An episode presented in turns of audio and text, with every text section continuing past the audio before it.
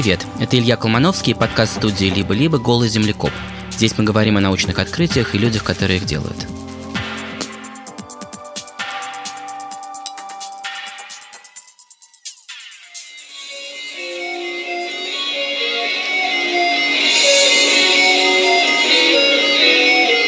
Вы слышите, как человек играет на гитаре. Точнее, в видеоигру Guitar Hero – это такой безумно популярный, хотя и довольно дурацкий симулятор игры на гитаре. Там нужно нажимать на кнопки на таком электронном грифе, вовремя попадая в нужные ноты. В эту игру играет десятки миллионов человек во всем мире, но только один из них, тот, которого вы сейчас слышали, парализованный. My name is Ian Burkhardt. In June of 2010... Меня зовут Иэн Беркарт. В июне 2010 года я был с друзьями на каникулах и плавал в океане. Я нырнул, и меня ударило волной об дно. Там оказалось не слишком глубоко, и как только я ударился о песок, я понял, что что-то не так. Я не мог двигаться и не мог выплыть. К счастью, рядом были друзья, которые тоже поняли, что что-то произошло, они вытащили меня из воды и позвали на помощь. Меня отвезли в больницу, но уже в тот момент я понимал, что все плохо. Я не мог двигаться и ничего не чувствовал. Это полностью изменило мою жизнь. Мне было 19, и я думал, что смогу делать все, что угодно. И я никогда бы не подумал, что меня лишит этой возможности мое тело. Мне поставили диагноз перелом на уровне пятого шейного позвонка и паралич. И это значит, что я могу немного двигать плечами, но не могу двигать кистью. Так что, чтобы что-то взять, мне нужно сдвинуть руки вместе. Или, чтобы почистить зубы, завел такую щетку, которую я могу привязать к руке. То есть я могу двигать некоторыми частями рук, но не могу делать что-то, для чего нужна мелкая моторика.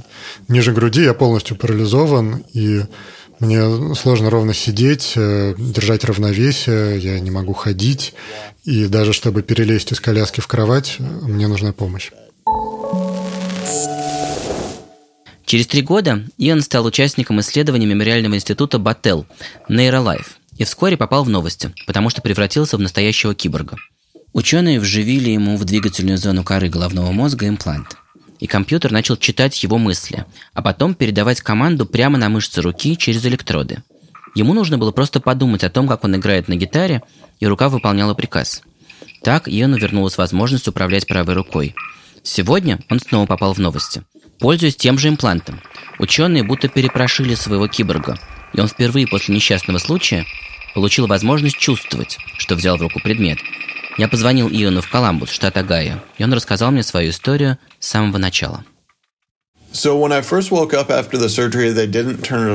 Когда я впервые проснулся после операции, они не сразу включили это устройство, и нужно было подождать, чтобы все немного зажило. У меня сначала были головные боли из-за операции, и мы ждали пару недель, прежде чем включить устройство.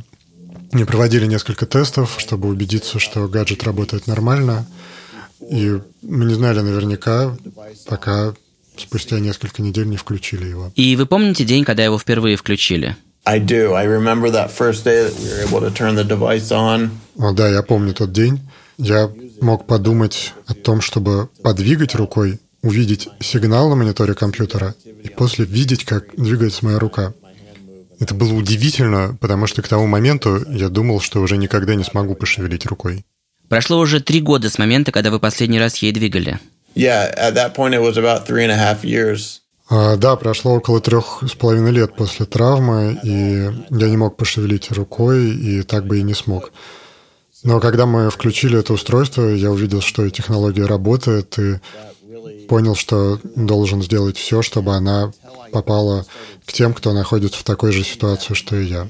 И вот когда мы его включили, мы могли наблюдать некоторые движения, но мне сложно было его контролировать, потому что мне нужно было изучить язык, на котором говорили мои мышцы. И пока я не начал видеть обратную связь от движения рукой, я не мог понять, правильно я все это воспринимаю или нет. И выстроить эту связь мне сильно помогло осознание того, что я мог видеть, как мое мышление дает ответную реакцию в руке. И начиная с этого момента все пошло по нарастающей, и я смог лучше контролировать руку. И вот так Иоанн научился что-то делать, брать кружку или нажимать кнопки, но только если внимательно наблюдал за своей рукой глазами. Вообще исходный план состоял в том, что имплант проработает только один год. И это то, ради чего Иоанн шел на такой риск. Ему вскрывали голову, это потенциально опасная для жизни операция, просто чтобы поработать вот с таким прототипом, поучаствовать в эксперименте в течение одного года. Но оказалось, что имплант работает гораздо дольше. И он живет с разъемом на темени уже 6 лет.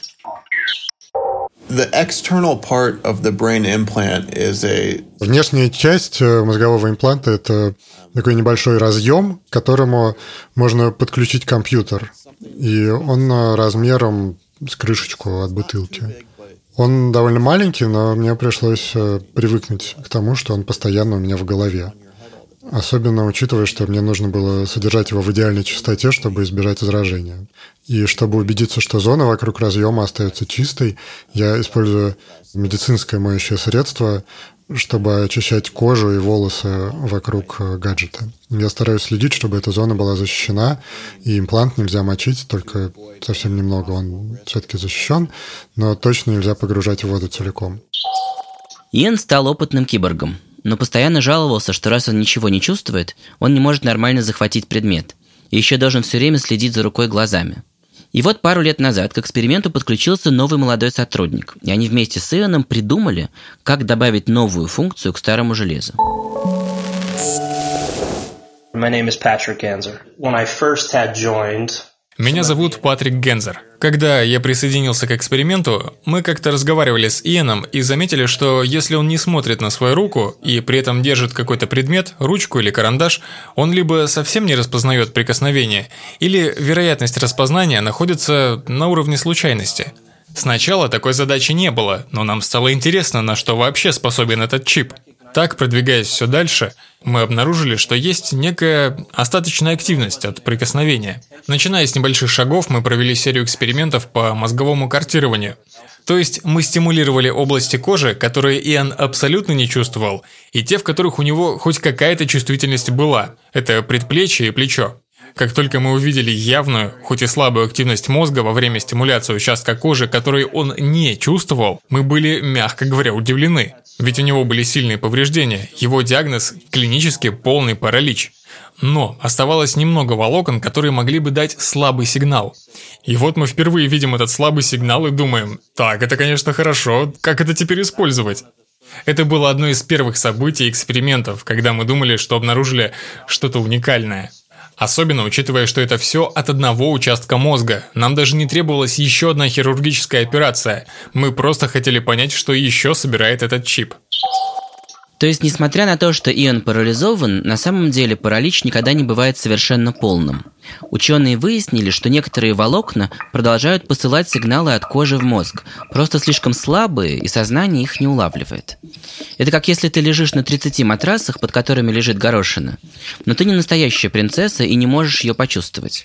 Как же быть? Все, что можно было получить с этого импланта, это поток мыслей Иона о движении и превратить в сигнал мышцам. Но изучая данные с импланта, Патрик понял, что видит еще какой-то сигнал. Оказалось, что все еще существует слабый сигнал, который кожа пациента посылала в мозг все это время. И выяснилось, что этот сигнал не просто попадает в чувствительную зону коры, несмотря на перешибленную в районе пятого позвонка шею, но еще и по чуть-чуть подтекает в соседнюю двигательную кору, с которой у Иона ведется считывание. Вот как это объясняет Патрик. The device Устройство находится в первичной двигательной коре. Это часть мозга, которая активируется, когда субъект думает о движении. Ну, например, когда я разжимаю или сжимаю руку. Важно, что зона мозга, которая обрабатывает прикосновение, находится прямо за двигательной корой. И если двигаться вглубь мозга, это соседние зоны. И это значит, что сигналы об этих действиях могут быть получены из одной и той же зоны мозга, даже несмотря на то, что это не зона чувствительности. То есть близость зоны чувствительности к чипу играет важную роль. К тому же карта мозга меняется. Например, когда вы травмируетесь или тренируете определенную функцию мозга, зоны, где эти действия обрабатываются, могут меняться, то есть мозг податлив, он не жестко закодирован. Это те две вещи, которые позволили получать информацию о прикосновении. Патрик научил искусственный интеллект очищать и усиливать именно этот сигнал. И придумал специальный гаджет – манжетку, которая сжимается на бицепсе, там, где у Иена сохранилась чувствительность. Ну, как такие вибрирующие смарт-часы. А потом наступил день X. Мы надели повязку Иэну на глаза и давали ему различные предметы, кружку или маркер, и если изначально он примерно в половине случаев угадывал, трогает ли какой-то предмет, то при использовании системы понимал это почти всегда. Я думаю, самое полезное, что больше всего нравится Иэну в восстановлении его осязания, это способность регулировать интенсивность сжатия. В этой системе есть много вещей, которые приносят пользу Иэну, но это одна из его любимых. То есть сначала Иэн случайно угадывал или не угадывал, дают ли ему какой-то предмет, или он трогает пустой стол.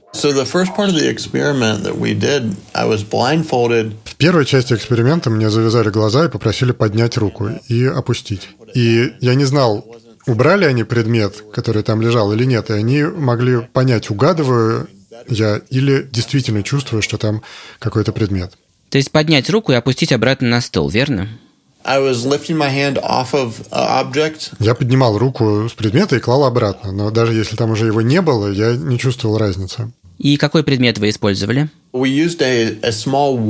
Мы использовали небольшой деревянный э, предмет, который был похож на банку газировки. Но когда они убрали повязку и вы начали тренироваться, на что был похож этот отклик? Напоминал ли он вам тот, что вы имели до травмы? Сначала было довольно сложно, я не чувствовал руку, я чувствовал, как активируется другая часть моего тела, бицепс, где у меня сохранилась чувствительность. И мне пришлось запомнить, что теперь это связано с тем, что моя рука к чему-то прикасается. И это заняло какое-то время, но как только мне удалось установить эту связь, это очень сильно помогло, потому что я мог понимать, что именно я делаю своей рукой, даже несмотря на нее. И это ускорило весь процесс и сделало движение более плавным и естественным. Потому что до этого мне приходилось делать все очень медленно. Постоянно смотреть на предмет, чтобы убедиться, что я нормально его взял, прежде чем поднять.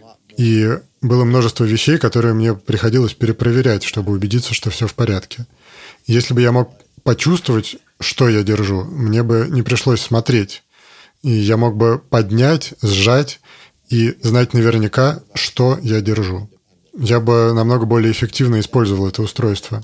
Я был под сильным впечатлением от того, что мы смогли сделать то, что изначально даже не задумывали. Я думал, что это будет э, одностороннее устройство связи. И так оно и есть. Оно не способно подать сигнал мне прямо в мозг, но оно способно зафиксировать слабые-слабые сигналы, которые пробиваются через мою травму позвоночника и которые не способен осознать мой мозг. Оно обрабатывает эти сигналы специальной программой и включает вибромоторы у той части моего тела, которые я могу почувствовать. И таким образом я научился распознавать, что когда я чувствую вибрацию, это значит, что моя кисть к чему-то прикасается. Конечно, это не то же самое, что до травмы, но это сильно помогает. Так Иоанн научился делать вещи, которые нам кажутся такими простыми, что мы о них даже не задумываемся. Но поставьте перед собой жестяную банку или пластиковый стаканчик и представьте, что не умеете брать их в руку. Все, что вы можете, это отправить из мозга сигнал на сжатие руки, а там уж как пойдет. Либо уроните, либо сомнете.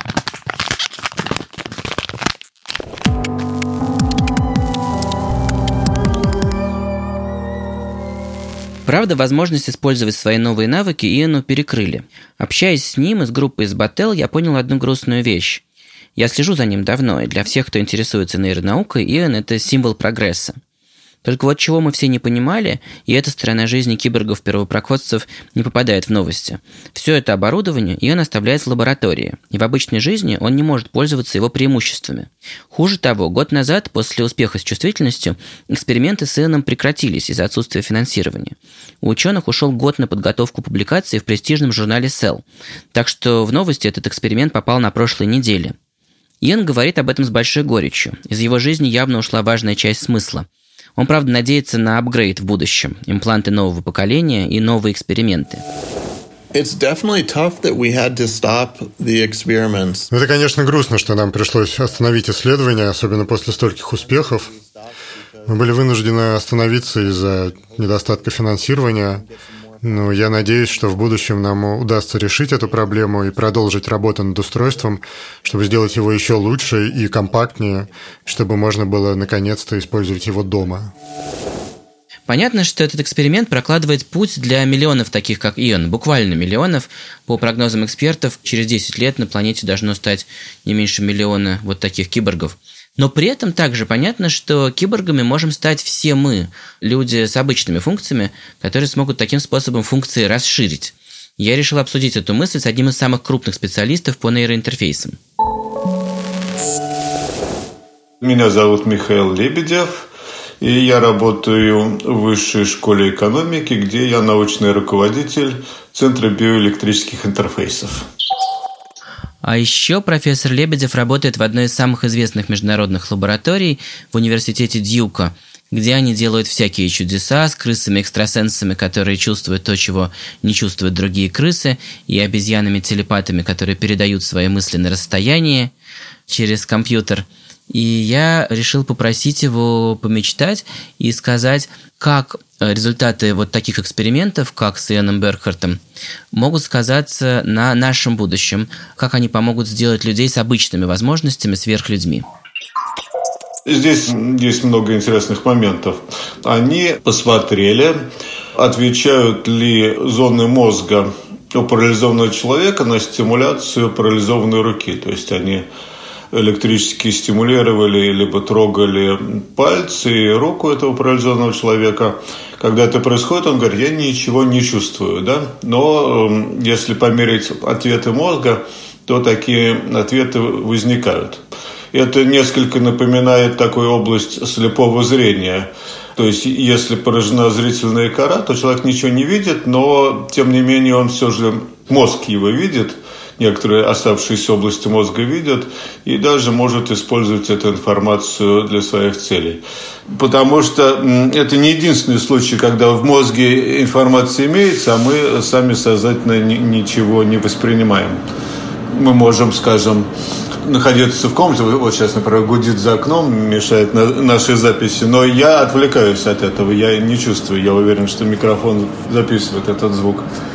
И мой мозг тоже. То есть, если мне вставить свои электроды, то окажется, что мой мозг э, отвечает на, на эти сигналы. Но иметь запись мозга и смотреть э, на то, какие сигналы вообще в нем присутствуют, вообще может быть удобно. Скажем, я разговариваю, но при этом интерфейс также слушает мой разговор, и вдруг он замечает, что мне кто-то сказал что-то важное, и он мне стучит и говорит, пора э, обратить внимание, скажем, на, на другого собеседника. Пока что в мире есть несколько тысяч киборгов, которые побеждают слепоту, паралич и болезнь Паркинсона при помощи электронных компонентов. Они говорят, нам нужно все это, чтобы чувствовать себя людьми. Но в последнее время все больше разговоров о том, как киборгами станут люди с обычными возможностями. Мы будем улучшать работу мозга и зрение в темноте, получим контроль над экзоскелетом с грузоподъемностью в тонну и научимся контролировать эмоции и тревожность. И для нас это будет так же просто и естественно, как взять пластиковый стаканчик со стола и не смять его.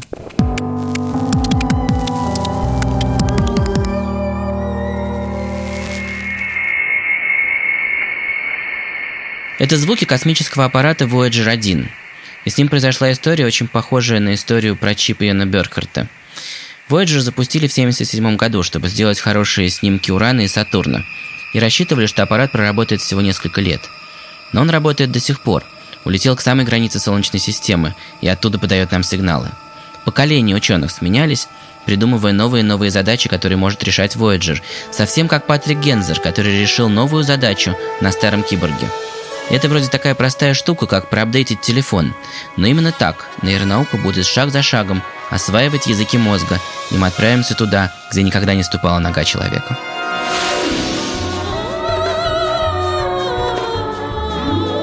Это был подкаст студии «Либо-либо. Голый землекоп». Подписывайтесь на нас везде, оставляйте комментарии и ставьте оценки. Это помогает другим людям узнать о нас.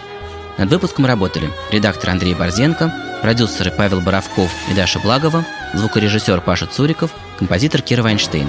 Гостей подкаста озвучивали Андрей Борзенко и Паша Цуриков. Меня зовут Илья Колмановский. Пока.